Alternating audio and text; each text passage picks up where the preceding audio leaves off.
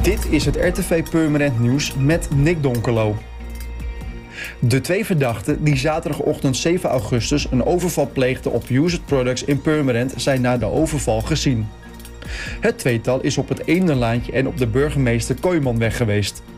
Ze lieten daar hun scooter achter en vertrokken in een donkerkleurige BMW in de richting van de N244. Zaterdagochtend rond 10 over 11 kwamen twee mannen in de winkel aan de Hoogstraat binnen. Onder bedreiging van de wapen namen ze de buit mee. De twee voortvluchtigen zijn weggereden door de Nieuwstraat in de richting van de Westerstraat. Het gaat om twee donker getinte mannen. Beide droegen donkere kleding en een mondkapje en een pet met daarover een capuchon. Een van de verdachten had een Louis Vuitton rugzak bij zich en opvallend was ook dat hij een winterjas droeg. De andere verdachte droeg een Big Shopper tas. Heeft u zaterdagochtend iets gezien of gehoord dat mogelijk met de overval te maken heeft? Deel dan uw informatie met de politie op 0900 8844.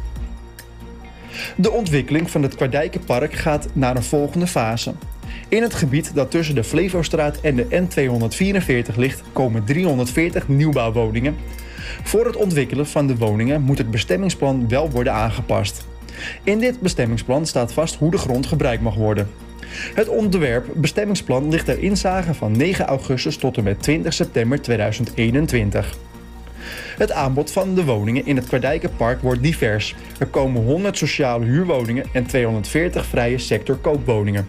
Van de 240 vrije sectorwoningen zijn er 138 rijwoningen, 28 levensloopbestendige woningen en 72 twee onder één kapwoningen. Twee woningen zijn al gebouwd.